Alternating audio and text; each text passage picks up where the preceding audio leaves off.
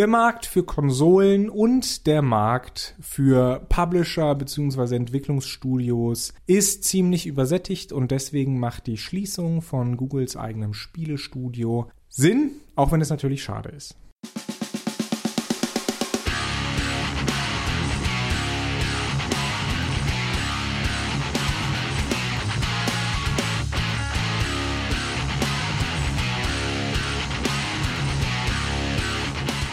Hallo alle zusammen zu einer neuen Folge von Mehrspieler bei Daran geht die Welt zugrunde und oder Robots and Dragons. Und Johannes hat das Wichtigste gerade schon aus dem Weg. Ja, natürlich tut's uns leid, wenn Leute ihren Job verlieren. Wobei, selbst da würde ich behaupten, wahrscheinlich kennen auch Johannes und ich Leute, wo wir uns denken, weißt du was? Hm, das sind aber nicht die Leute bei Google, denen wir wünschen, dass sie keinen Job mehr haben, sondern das sind dann die ganz bösen Menschen. Das sind die Leute bei Google unter Vorbehalt erstmal nicht, nicht, dass wir wüssten. Wir haben uns aber damals schon gewundert. Wir haben zwar, äh, als wir über Stadia gesprochen haben, die ersten Male ging es eher um, okay, was wollen die technisch machen? Vielleicht erinnert ihr euch mit den Latenzen aus der Zukunft, sprich das Spiel rät schon mal vorher, welchen Knopf ihr drückt. So ganz wilde Ideen und natürlich das Preissystem, das wahrscheinlich von der Deutschen Bahn so übermittelt wurde und man hat sich gedacht, ja, finden wir, finden wir schlüssig, machen wir auch so. Wo wir nie wirklich durchgeblickt haben, wie Stadia damit Leute locken will, wenn äh, unter anderem Xbox und äh, PlayStation inzwischen ja doch recht lukrative Modelle, also gerade Xbox wird dann der jüngeren Vergangenheit ziemlich gelobt für das große Arsenal an Spielen, auf das man da zugreifen kann. Auf dem PC gibt es so viele verschiedene Sales und ja dann doch noch eine Handvoll Anbieter, dass man immer wieder einen guten Deal bekommt und dann kommt Google daher mit, wir wollen so und so viel Geld.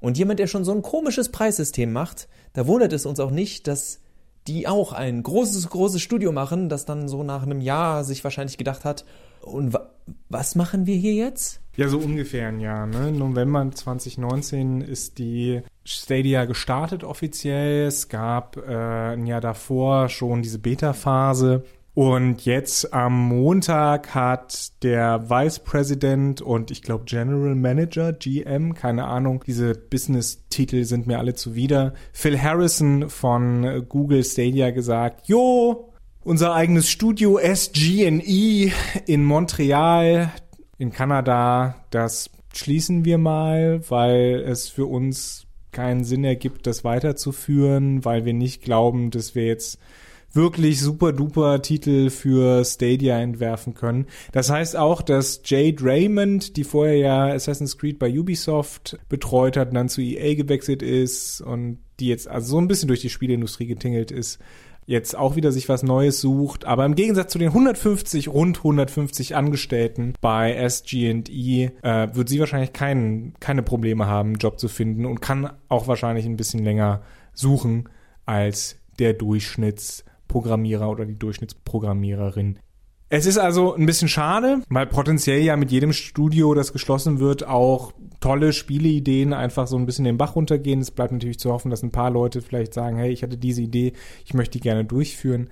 Aber naja. Das Ding ist, so schade das auch ist, es ergibt eigentlich nur Sinn.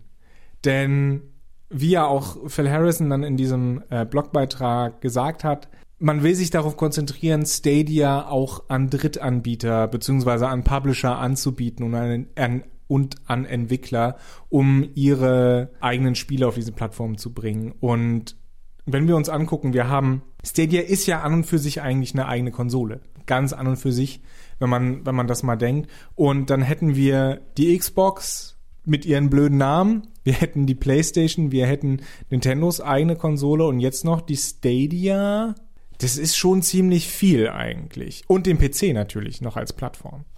Beziehungsweise, wie du gerade auch schon gesagt hast, dass wir Stadia eine Konsole nennen, zeigt im Grunde auch schon, dass wir sowieso umdenken müssen. Ja, die PlayStation läuft noch auf einer PlayStation und die Xbox läuft noch auf einer Xbox aber auch da hält sich ja schon seit Jahren das, es hielt sich ja schon vor der PS4 und der Xbox One das Gerücht von, das ist jetzt aber die letzte Konsole, weil auch diese Firmen am liebsten natürlich schon auf die Hardware verzichten würden. Und da ist die Stadia jetzt eine schöne Erinnerung dafür, denn es ist ja nicht mal der PC, sondern meistens ist es Steam.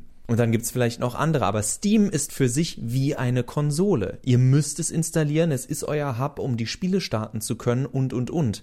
Genauso wie ich halt, wenn ich mein altes äh, Super Mario Bros. Yoshi's Island spielen will, dann muss ich das Ding in den Super Nintendo oder den Super Famicom oder nur Famicom? Nee, Super nee, Famicom. Famicom war der NES. Was ja auch wieder zeigt, also im Endeffekt, das, das Wort Konsole müssen wir sowieso immer mehr virtuell denken. Von daher, das hilft auch nochmal, wenn man sich so sagt, hä, es gibt doch eigentlich nur PlayStation und Xbox und naja, vielleicht PC. Also es ist wirklich schon viel. Und wir haben erst vor kurzem, glaube ich, auch wieder über das Thema äh, Ubisoft und seine Spiele gesprochen als es darum ging, okay, das und das Studio darf jetzt also sein Star Wars Spiel machen. Und dass wir uns da schon gefragt haben, okay, will, wollen die jetzt zum Beispiel tatsächlich noch einen Looter-Shooter machen?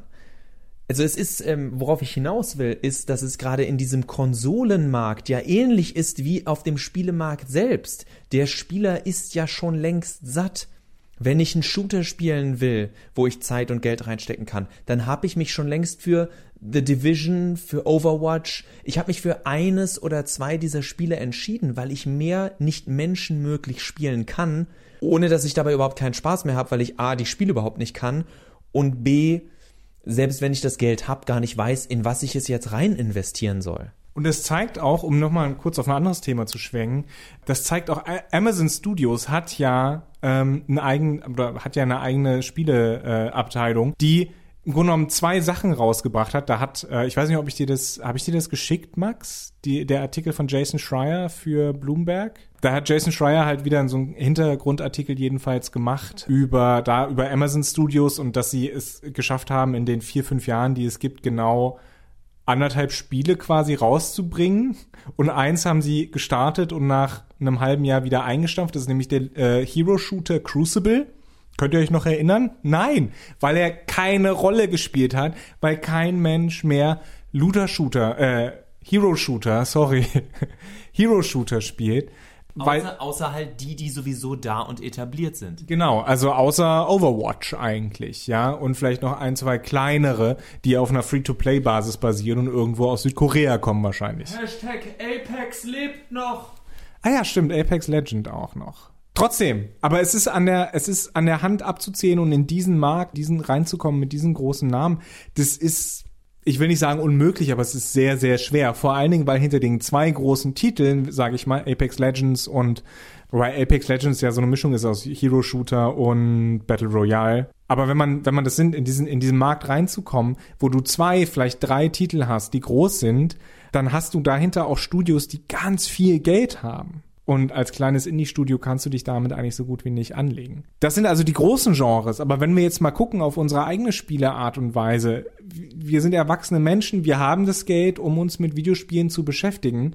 Und es gibt einen Grund, warum Call of Duty oder Assassin's Creed so große Titel sind. Das sind Titel, da freuen sich Menschen ein Jahr drauf, das spielen sie ungefähr ein Jahr und das spielen sie fast ausschließlich.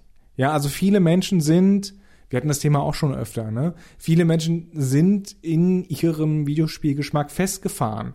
Und es gibt mittlerweile so viele Titel, die irgendwie eine Schnittmenge zu unserem Geschmack bieten, dass es fast unspielbar ist. Ich bin jetzt dabei, halt so ein bisschen die ganzen Spiele aus 2020 für das Science-Fiction-Jahrbuch nachzuholen. Äh, und es ist ein überschaubarer Komplex an Titeln. Aber allein, wenn ich dann sehe Death Stranding, idealerweise spiele ich das durch, ja, in der Zeit, bis ich den Artikel abgeben muss. Aber auch nur idealerweise, einfach weil diese Titel so groß sind und die Zeit mittlerweile so beschränkt, dass ja, es schwierig wird, sich auf mehr als einen Titel zu konzentrieren. Und deswegen, das ist unser Argument, deswegen ist dieser Videospielemarkt eigentlich von Spielen, von Publishern, von Konsolen gesättigt. Und ich meine, Johannes erwähnt ja jetzt sogar noch Singleplayer-Spiele. Also Spiele, wo man sagt, okay, Death Stranding habe ich nach nur 40, 50, 60 Spielstunden durch. Wenn ich jetzt daran denke, ich bin mit Overwatch nie durch. Ich bin mit, also mit allen Games as a Service Modellen. Oder von mir aus auch, wenn man es klüger, Games as a Challenge, ein ongoing Challenge Modell.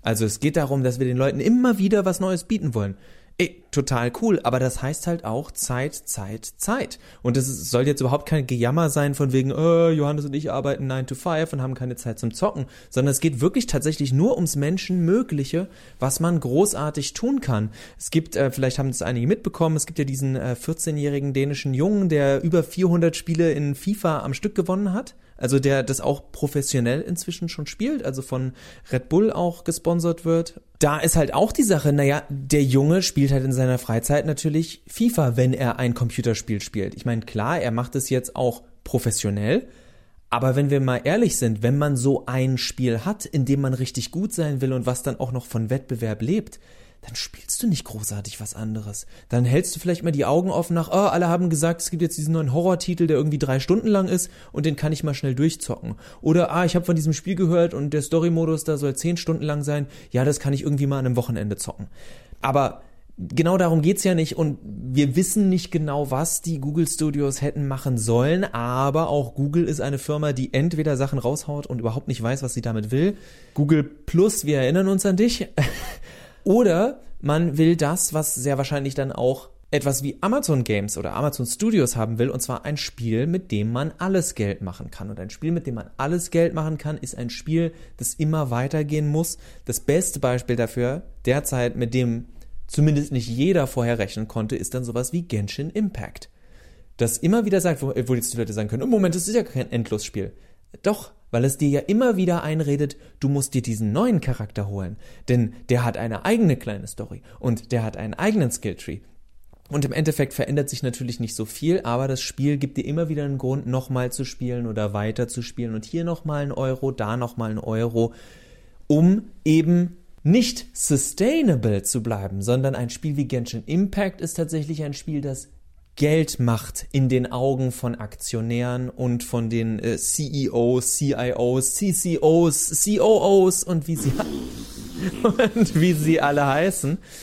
Aber das muss man sich auch immer vor Augen führen. Ein Spiel wie Assassin's Creed ohne die Mikrotransaktion ist ein Spiel, das in den Augen von einem Studio wie Ubisoft nicht viel Geld macht. Das sind die Prestigespiele und mit denen hält man seinen guten Namen. Aber das sind nicht die Spiele, wo die Investoren sagen, ja super, weil da hört man, okay, Todd Howard. Die Leute haben einmal für Skyrim bezahlt und danach nie wieder. Was soll denn der Scheiß? Wir wollen lieber Fallout 76. Das klingt nach einer guten Idee. Das bringt mich jetzt tatsächlich vielleicht zu, zu, zu einer These, die wir nächstes Mal besprechen können oder über die wir, die wir äh, noch nächstes, äh, bis nächstes Mal ein bisschen äh, in unseren Köpfen bearbeiten können. Stirbt das Casual Gaming angesichts dieses riesigen, riesigen Marktes, des riesigen Geld, der riesigen Geldbeträge, die da reingepumpt werden in den Videospielmarkt, angesichts von Berufen wie professionelle E-Sportler, professionelle Streamerinnen, pro, professionelle Videospielteilnehmer, stirbt dann das Casual Gaming, weil die Leute ja nur noch, wenn man jetzt in den Streaming-Markt guckt, im Grunde genommen ja nur noch Spiele spielen, die irgendwie ihrer Nische entsprechen müssen oder entsprechende ZuschauerInnenzahlen haben. Ich gebe schon mal meine These vorweg. Das, also das nächste Mal machen wir diese, diese Diskussion dann ausführlicher, weil ich mich darauf wirklich freue, jetzt wo Johannes das gerade gesagt hat. Ich behaupte, es wird nur noch Casual Gaming spielen. Denn Achtung, für mich sind Spiele wie Call of Duty, wie FIFA und Co casual. Nicht im Sinne, dass es, oh, das ist ja so leicht, sondern wir bringen wirklich nur noch Spiele raus, in die sich genug Leute reinfriemeln können. Denn es gibt keine Wettbewerbe zu Bloodborne, weil es einfach zu schwierig ist, sondern ähm, es wird um einen zugänglichen Wettbewerb gehen. Also zeitintensiv auf jeden Fall. Die, um die wir uns scharen und wo wir sagen, oh, guck mal, wie toll der ist. Klar, sowas wird nur gehen, wenn das noch geht. Aber eben, weil ich das Beispiel gerade gebracht habe, es, ich denke, der größere Erfolg, um überhaupt noch zu überleben, auch außerhalb dieses äh, Challenging Modes, werden Spiele wie Genshin Impact sein, die wirklich jede die, und jeder verstehen kann. Okay, witzig, ähm, weil ich glaube, wir haben jetzt, ich habe jetzt gerade entdeckt, dass wir zwei verschiedene äh, Verständnisse haben von, von Casual. Genau, genau. Was ich halt meine, ist Spielen als Freizeit.